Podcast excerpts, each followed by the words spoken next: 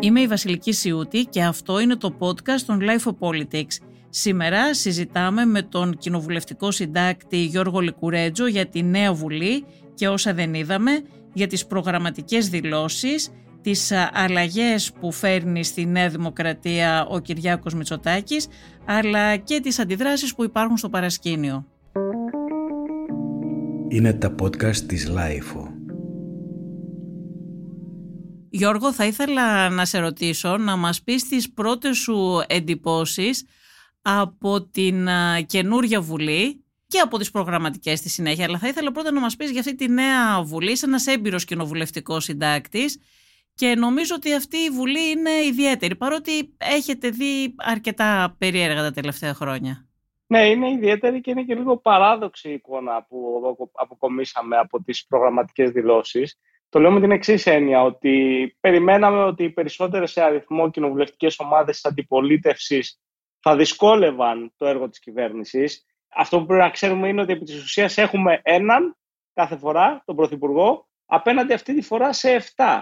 Αυτός όμως ο κατακαιρματισμός των δυνάμεων της αντιπολίτευσης και κυρίως με την αξιωματική αντιπολίτευση, δηλαδή το ΣΥΡΙΖΑ να βρίσκεται σε αυτή τη φάση εσωτερικής αναζήτησης αυτή την περίοδο τόσο σε επίπεδο αυτοκριτικής για το αποτέλεσμα των εκλογών, όσο και σε φάση αναζήτησης νέου ηγέτη, έφτιαξε μια εικόνα στην οποία μας δείχνει ότι αν συνεχιστεί έτσι, το έργο της κυβέρνησης παραδόξως θα είναι ευκολότερο με περισσότερες κοινοβουλευτικές ομάδες από ό,τι ήταν στην προηγούμενη κοινοβουλευτική περίοδο με λιγότερες κοινοβουλευτικές ομάδες. Για ποιο λόγο όμως, Γιώργο, εφόσον η κριτική που δέχεται η κυβέρνηση τώρα είναι και από δεξιά και από αριστερά, δηλαδή έχει το ΚΚΕ, έχει το κόμμα της Ζωής Κωνσταντοπούλου, έχεις ε, τρία δεξιά, ακροδεξιά και συντηρητικά κόμματα, έχεις ε, το ΠΑΣΟΚ που είναι ένα σοσιαλδημοκρατικό κόμμα και είναι από πάρα πολλές πλευρές δηλαδή η κριτική. Ποια πλευρά μένει ακάλυπτη;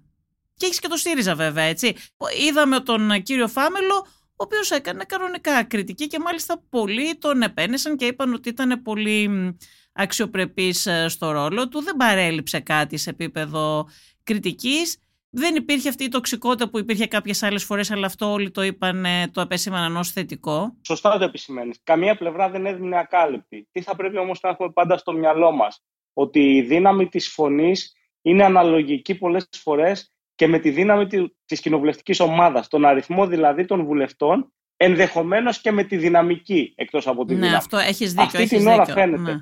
Δεν υπάρχει αυτή κάποια ομάδα που να είναι ισχυρή. Ναι. Ακριβώς. Η αξιωματική αντιπολίτευση αυτή, τη, αυτή την περίοδο τυχαίνει να είναι ο ΣΥΡΙΖΑ. Βρίσκεται για πρώτη φορά στη μεταπολίτευση τόσο μακριά από την κοινοβουλευτική δύναμη του πρώτου κόμματος. Μιλάμε για μεγαλύτερη του τριπλασίου είναι η δύναμη αυτή τη στιγμή της Νέας Δημοκρατίας από αυτή του ΣΥΡΙΖΑ. Μαζί με αυτό θα πρέπει να συνυπολογίζουμε ότι η αξιωματική αντιπολίτευση έχει χάσει το μεγαλύτερο της κοινοβουλευτικό όπλο απέναντι στην κυβέρνηση. Την πρόταση δυσπιστία. Ναι. Ο ΣΥΡΙΖΑ αυτή τη στιγμή μόνος του δεν μπορεί να καταθέσει πρόταση δυσπιστίας, διότι με βάση το Σύνταγμα και τον κανονισμό απαιτούνται 50 υπογραφές. Ο ΣΥΡΙΖΑ έχει 47 βουλευτές. Άρα, για να φτάσει να χρησιμοποιήσει αυτό το κοινοβουλευτικό όπλο, θα πρέπει να έρθει σε συνεννόηση και να συμφωνήσει μαζί με κάποιο άλλο κόμμα της αντιπολίτευσης. Μόνος του δεν μπορεί να το ναι, κάνει. Αυτό είναι πράγματι ένα εμπειρία... πολύ σημαντικό μειονέκτημα της αξιωματικής αντιπολίτευσης. Ε, και νομίζω ότι αυτό δεν θα πρέπει να το παραγνωρίζουμε. Δηλαδή, αυτή την ώρα η Νέα Δημοκρατία έχει 158 βουλευτές, ο ΣΥΡΙΖΑ έχει 47, τα υπόλοιπα κόμματα είναι ακόμα πιο κάτω.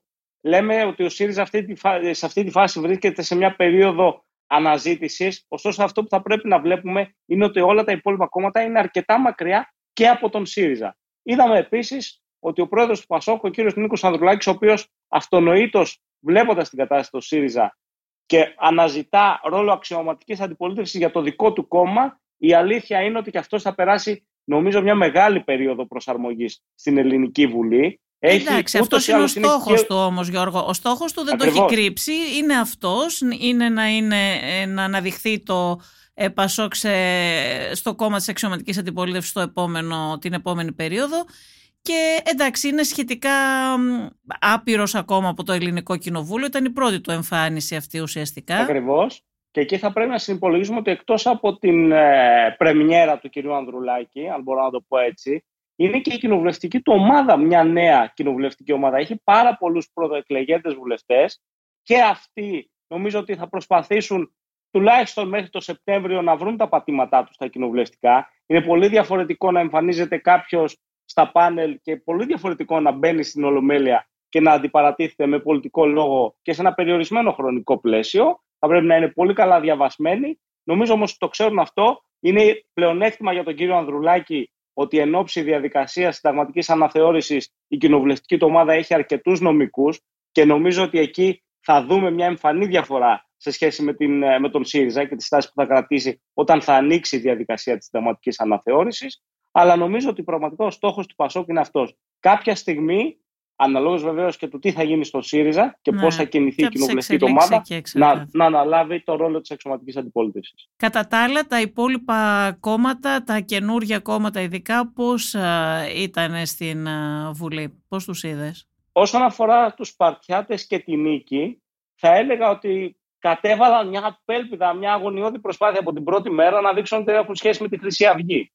Προσπάθησαν να κρατήσουν πολύ χαμηλά τους τόνους και ο κύριος Στίγκας από τους Παρτιάτες και ο κύριος Νατσιός από την Νίκη. Ακούσαμε απόψεις σκοταδιστικές και παλιές, ειδικά από τον κύριο Νατσιό. Ακούσαμε δηλαδή στην ε, πρωτολογία μια μονοθεματική ομιλία για την οικογένεια, για το δικαίωμα του αγέννητου παιδιού και στη δευτερολογία πραγματικά είχα ξεχάσει από ποτέ είχα να το ακούσω να αναφέρεται εκτενώς το ζήτημα των ταυτοτήτων με τα τσιπάκια και του πώς θα μας παρακολουθούν όταν φαντάζομαι όλοι οι βουλευτές έχουν κινητά τελευταίας γενιάς.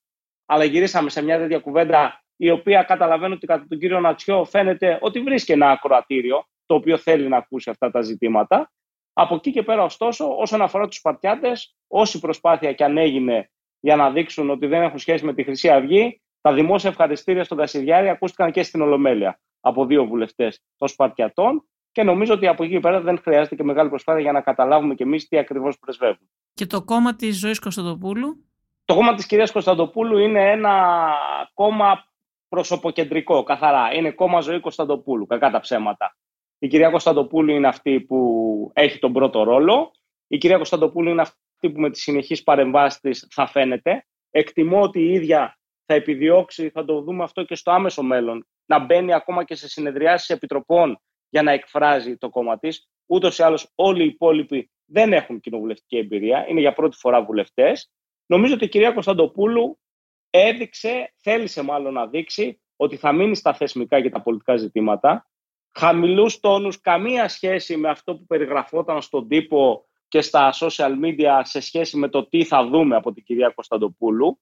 Χαμηλή τόνη, στοχευμένες τοποθετήσεις σε ζητήματα τα οποία η ίδια γνωρίζει πάρα πολύ καλά έστω και με ένα φάουλ που έκανε στο ζήτημα της σύντομης αποσβεστικής προθεσμίας, παρά το γεγονός ότι στην προηγούμενη συνταγματική αναθεώρηση αυτό έχει καταργηθεί, δεν υπάρχει πλέον για τους ε, υπουργούς και τον νόμο περί ευθύνης υπουργών.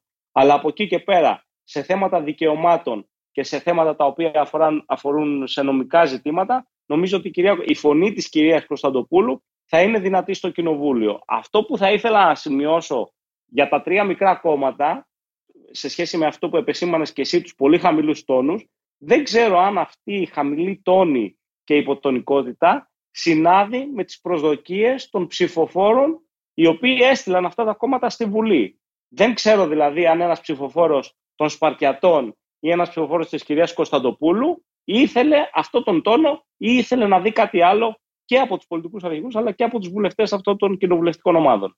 Να σε ρωτήσω... Εννοώ, ναι, ναι καταλαβαίνεις κάτι πολύ ναι, πιο ναι. έντονο και πολύ πιο δυναμικό. Ναι, ναι, ναι, οπότε θα δούμε και στην πορεία. Θέλω να σε ρωτήσω και κάτι άλλο, Γιώργο, σε σχέση με τα προνόμια των βουλευτών, για τα οποία έχει γίνει πάρα πολύ συζήτηση την περίοδο των μνημονίων. Υποτίθεται ότι είχαν κοπεί κάποια από τα προνόμια και ο μισθός, αλλά ε, συζητούσαν για το να μην παίρνουν, νομίζω ότι ο κύριος Τσίπρας είχε πει να μην παίρνουν τα αυτοκίνητα, που τελικά όλοι τα πηρανε δεν ξέρω αν έχει κοπεί και κανένα από τα προνόμια ή ήταν μόνο συζήτηση χωρίς αποτέλεσμα και αν έχει κοπεί κάτι υποθέτω ότι έχει επανέλθει κιόλας. Μπορείς να μας δώσεις λίγο μια εικόνα σε σχέση με το ποια είναι η κατάσταση των βουλευτών, ποια είναι η μισθή τους, ποια είναι τα προνόμια που έχουν. Είναι δεδομένο για να μην σας πούμε ότι είχε μειωθεί το ύψος της βουλευτικής αποζημίωσης αλλά είχε μειωθεί από ένα ποσό το οποίο έφτανε στα 7.000 ευρώ μεικτά, πλέον είναι στις 5.135 ευρώ μεικτά. Από εκεί και πέρα, ωστόσο, υπάρχουν πάρα πολλές ατέλειες και αρκετές παροχές, οι οποίες δίδονται στους βουλευτές. Αν ρωτήσεις έναν βουλευτή, θα σου πει ότι δεν του φτάνουν και ότι αυτά δεν είναι αρκετά για να, κάνει κάποια, να ασκήσει κάποιος την κοινοβουλευτική του δράση. Εδώ όμως πάντα ερχόταν το αντεπιχείρημα ότι αλλάξτε την ε, πολιτική σας δράση και αλλάξτε τον τρόπο με τον οποίο πολιτεύεστε ή προσεγγίζετε τους πολίτες. Συγγνώμη να σε ρωτήσω Από λίγο κάτι. Επειδή το έχω ακούσει ναι. αυτό το πράγμα και ακούω πολλές φορές να λένε ότι το θέμα της μείωσης των μισθών των βουλευτών, της αποζημίωσης, είναι λαϊκίστικο αίτημα κτλ. Και, και όλοι παραπονιούνται ότι δεν τους φτάνουν. Παρ' όλα αυτά όμως βλέπουμε βουλευτές που τώρα μπορούν και να, κάνουν και, να ασκούν και το επάγγελμά τους, έτσι δεν είναι πολλοί από αυτούς; Πολύ σωστά. Δεν υπάρχει ασυμβίβαστο. Δεν υπάρχει ασυμβίβαστο. Παρ' όλα αυτά όμως υπάρχουν κάποιοι οι οποίοι εμφανίζονται το προηγούμενο διάστημα πριν γίνουν βουλευτές να μην έχουν εισοδήματα. Υπάρχουν πολλοί βουλευτές που εμφανίζονται να μην έχουν εισοδήματα το προηγούμενο διάστημα ή να έχουν πολύ μικρά εισοδήματα. Και όντας βουλευτές, τους βλέπουμε θα ακουστεί ενδεχομένως λαϊκιστικό, αλλά θα, θα τεκμηριώσω αυτό που λέω ότι δεν είναι λαϊκισμός. Δηλαδή το να πηγαίνεις με πολύ επώνυμα παπούτσια που στοιχίζουν 700 ευρώ, το βλέπαμε αυτό και το βλέπαμε την περίοδο και των μνημονίων που ήταν έτσι μια πρόκληση όταν κόβονταν οι μισθοί, κόβονταν οι συντάξεις και έβλεπες βουλευτές να έρχονται στη Βουλή με τσάντες των 2-3 χιλιάδων ευρώ ή παπούτσια των 700 ευρώ ή να στέλνουν τα παιδιά τους σε ιδιωτικά σχολεία. Δεν είναι κακό να στέλνει κάποιος τα παιδιά τους σε ιδιωτικά σχολεία. Αν τα χρήματα αυτά προέρχονται από την εργασία σου, είναι δικαίωμά σου να στέλνεις τα παιδιά σου σε ιδιωτικό σχολείο.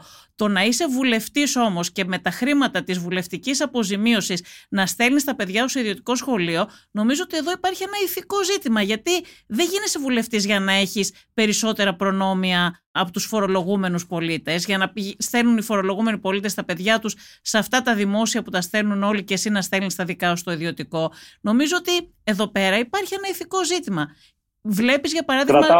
Ναι, πες μου, πες μου, για να μην κάνω μονόλογο. Κρατάω, κρατάω αυτό που λες ως ένα σημαντικό στοιχείο. Ε, Διαφωνείς με αυτό. Να... Διαφωνείς. Θέλω να πω ότι αν είναι από τη δουλειά τους, ας τα στέλνουν τα παιδιά τους στο ιδιωτικό, αλλά με τη βουλευτική αποζημίωση, γιατί να στέλνεις το παιδί σου στο ιδιωτικό με τη βουλευτική αποζημίωση και να διαμαρτύρεσαι και ότι δεν σου φτάνουν.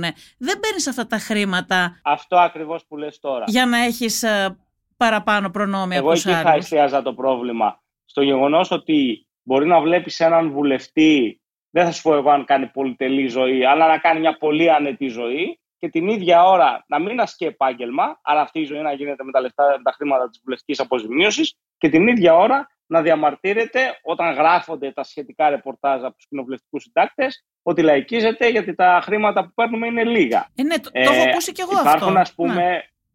Υπάρχουν δαπάνες οι οποίες δίδονται στους βουλευτές, οι οποίες το 2023 νομίζω ότι δεν έχουν καμία επαφή με την πραγματικότητα. Θα σου αναφέρω μόνο μία. Υπάρχει μια ταχυδρομική ατέλεια στους βουλευτές. Έχει μείνει από τα παλιά χρόνια, από τα χρόνια στα οποία δεν υπήρχε διαδίκτυο.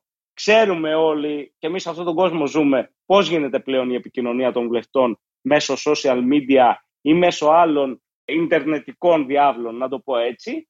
Το να παίρνουν κάθε βουλευτής 909 ευρώ κάθε μήνα ως ταχυδρομική ατέλεια για να στέλνει επιστολές. Πραγματικά δεν ξέρω ποιοι βουλευτές στέλνουν το 2023 επιστολές κανονικά με το ταχυδρομείο γραπτές, αλλά νομίζω ότι αυτό το ποσό κάθε μήνα το οποίο στο τέλος του χρόνου ξεπερνά τις 10.000 ευρώ, ε, νομίζω είναι προκλητικό και δεν νομίζω ότι θα με πούν λαϊκιστή επειδή το λέω προκλητικό. Το χαρακτηρίζω ως προκλητικό. Όχι, και, και υπάρχουν Από και... και άλλα νομίζω και επιδόματα για τα γραφεία τους. Δεν ναι. υπάρχουν.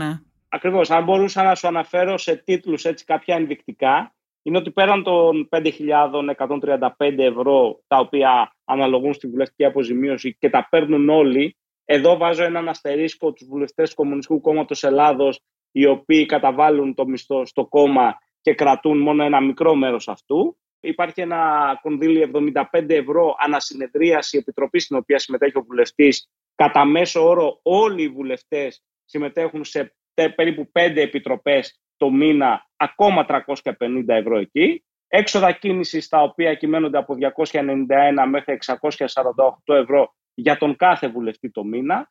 52 αεροπορικά εισιτήρια με το επιστροφή στον χρόνο για τους βουλευτές των οποίων οι εκλογικές περιφέρειες είναι μακριά από την Αθήνα ή δωρεάν καταβολή του αντιτίμου διοδίων για αυτούς που είναι εγκύτερα η εκλογική τους περιφέρεια στην πρωτεύουσα, αυτοκίνητο όπως πολύ σωστά είπες, σταθερές τηλεφωνικές ατέλειες, ατέλεια κινητού τηλεφώνου και 1.000 ευρώ μηνιαίως αποζημίωση ενοικίου ή 1.200 ευρώ για διαμονή σε ξενοδοχείο αν ο βουλευτής δεν έχει σπίτι είτε στην Αθήνα, ιδιόκτητο εννοώ, είτε στην εκλογική του περιφέρεια.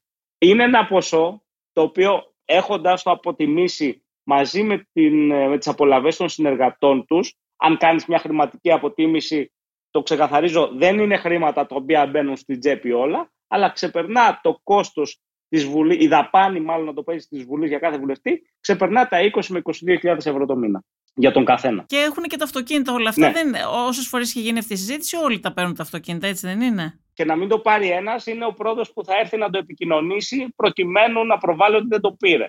Αλλά είναι ελάχιστα τα παραδείγματα. Δεν νομίζω ότι ξεπερνούν τους πέντε οι βουλευτές σε κάθε κοινοβουλευτική περίοδο οι οποίοι μπορεί να μην ναι, έχουν αυτοκίνητο. Θυμάμαι τον Ηλία Μόσιαλο παλιά.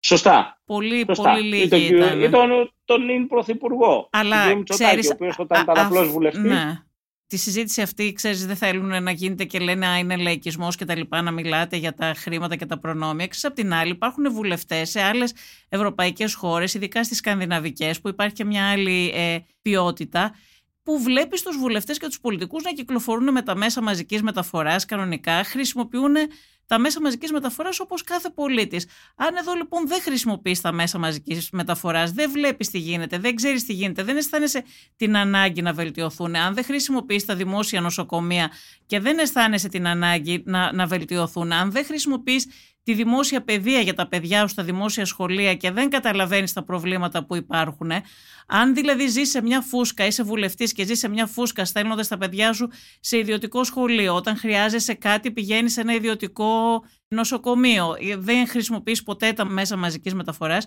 και ξέρουμε ότι υπάρχουν πολλοί πολιτικοί που ανήκουν σε αυτή την κατηγορία. Έτσι. Ε, τότε πολύ λίγο καταλαβαίνεις και τα προβλήματα του ελληνικού λαού και ε, έχεις ως πρώτη προτεραιότητα να τα αντιμετωπίσεις και να τα Εδώ, εδώ ισχύει το αντίστροφο. Δηλαδή έγινε είδηση το ότι μετά την ε, πρώτη ορκομοσία ο κύριος Νάσος Ηλιόπουλος μπήκε σε αστικό λεωφορείο για να επιστρέψει στο σπίτι του. Και αυτό έγινε είδηση δηλαδή για κάποια μέσα. Ε, Προφανώς. Εδώ γίνεται είδηση το ανάποδο. Mm. Αν δηλαδή ο βουλευτής θα χρησιμοποιήσει τα μέσα μαζικής μεταφοράς. Ο κανόνας είναι ότι δεν τα χρησιμοποιεί και ότι ε, κάνει, απολαμβάνει τα προνόμια τα οποία του δίνει η Βουλή. Δηλαδή, πραγματικά γίνεται μια συζήτηση αυτές τις μέρες στη Βουλή, διότι νομίζω στις 26 Ιουλίου θα γίνει η κλήρωση για αυτοκίνητα και γραφεία.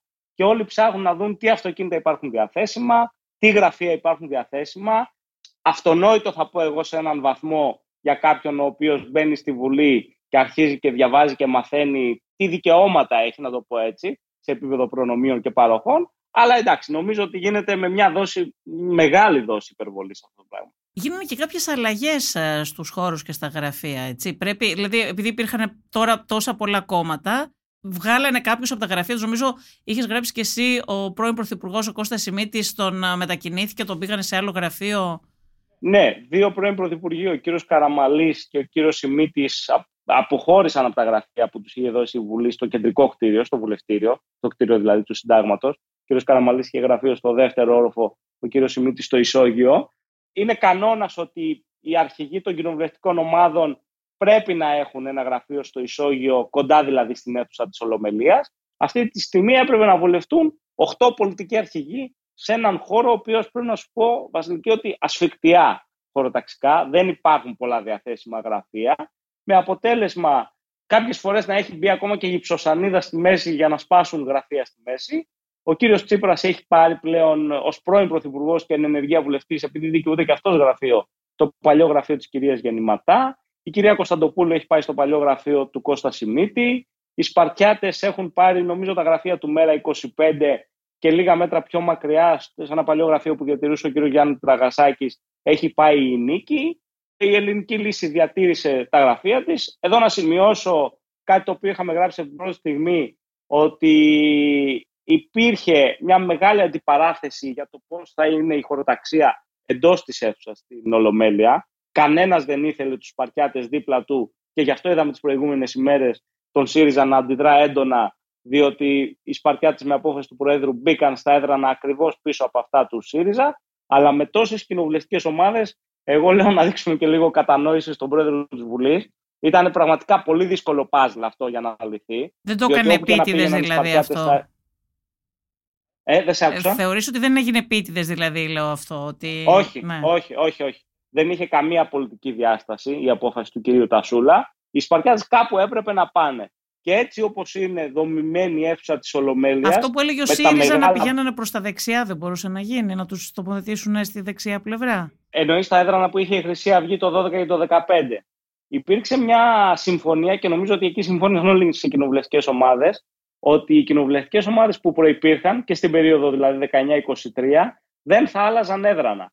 Άρα η Νέα Δημοκρατία θα έπρεπε να κρατήσει και με δεδομένο ότι έχει και ένα μεγάλο αριθμό βουλευτών και τις δύο δεξιές πτέρυγες και κάποια στα ορεινά.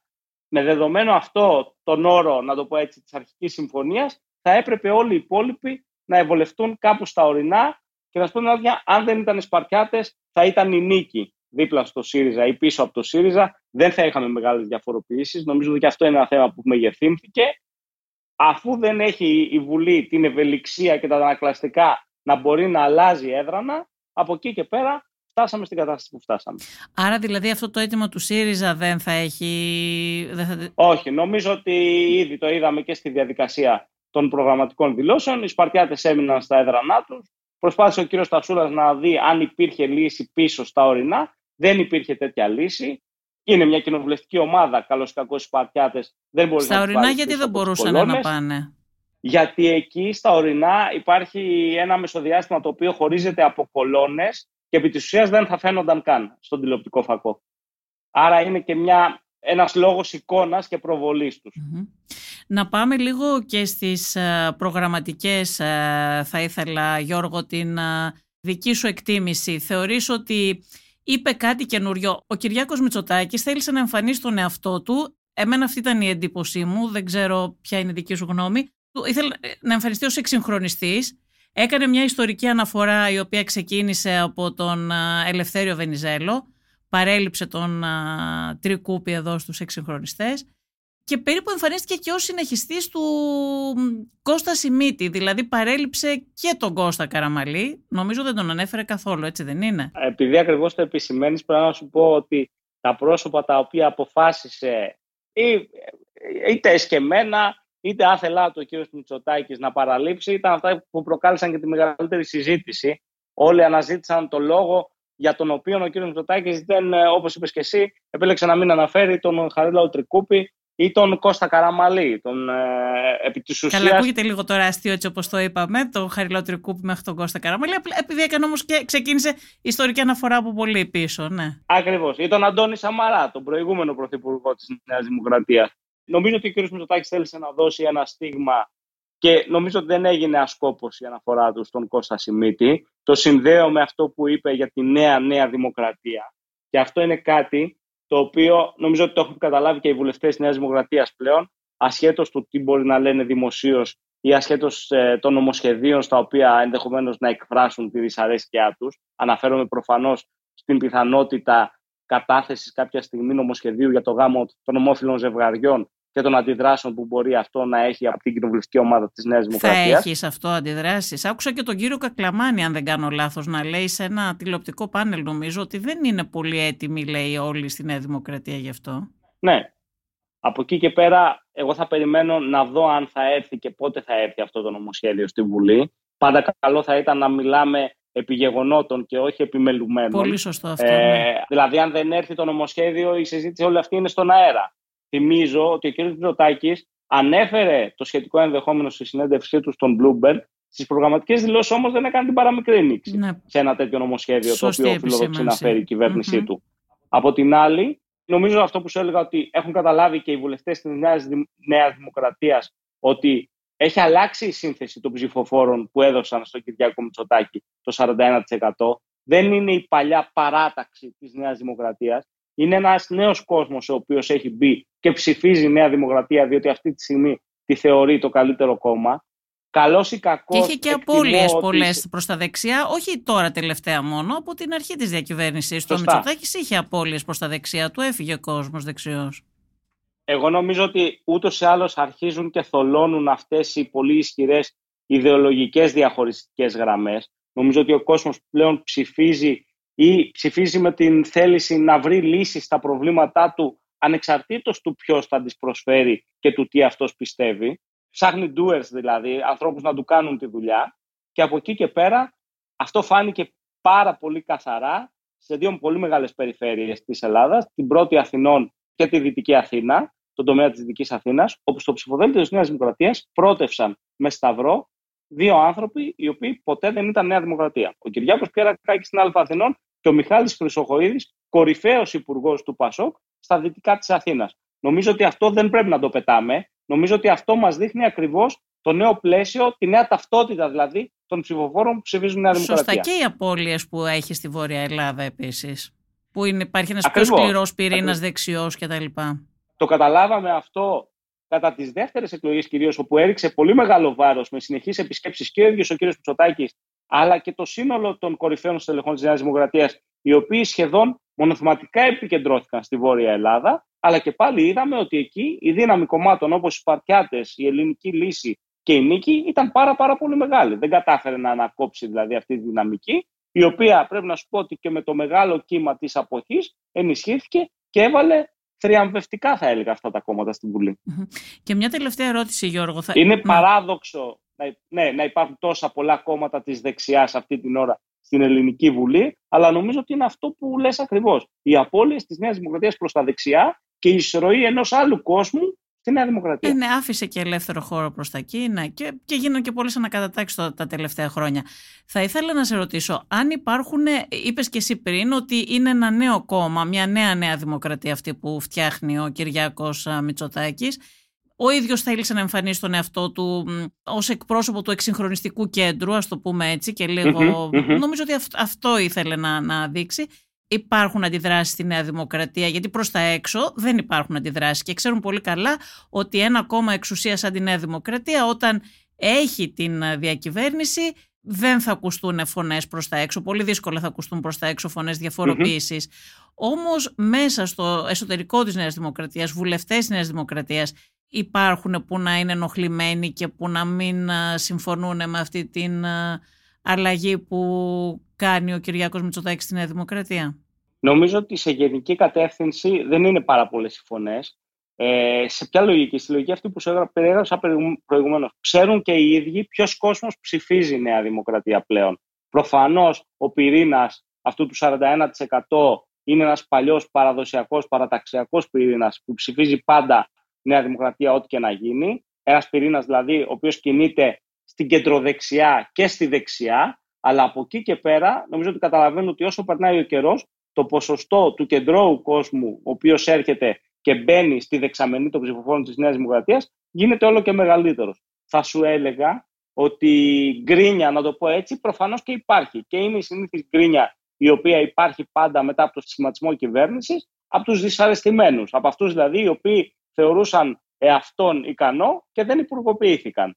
Υπήρχε τέτοια γκρίνια, κακά τα ψέματα. Αυτό δεν μπορεί να το ναι, αποφύγει καμία υπάρχει, ναι. κυβέρνηση μετά το σχηματισμό του νέου κυβερνητικού σχήματος.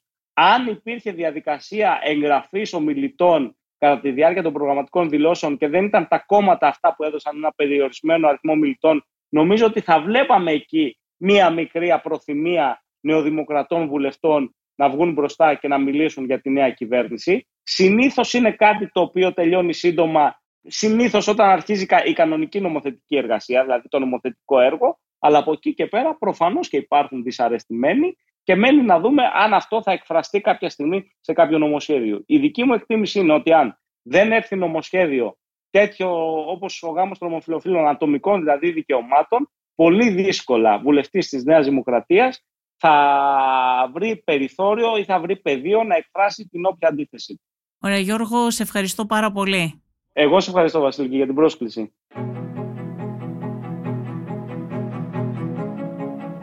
Ακούσατε τη Βασιλική Σιούτη και το Life of Politics. Σήμερα συνομιλήσαμε με τον κοινοβουλευτικό συντάκτη Γιώργο Λικουρέτζο. Αν θέλετε να ακούτε τη σειρά podcast Life of Politics της Life, μπορείτε να μας ακολουθήσετε στο Spotify, στα Apple Podcast και στα Google Podcast. Ηχοληψία, επεξεργασία και επιμέλεια, Γιώργος Ντακοβάνος και Μερόπη Κοκκίνη ήταν μια παραγωγή της Lifeo. Είναι τα podcast της Lifeo.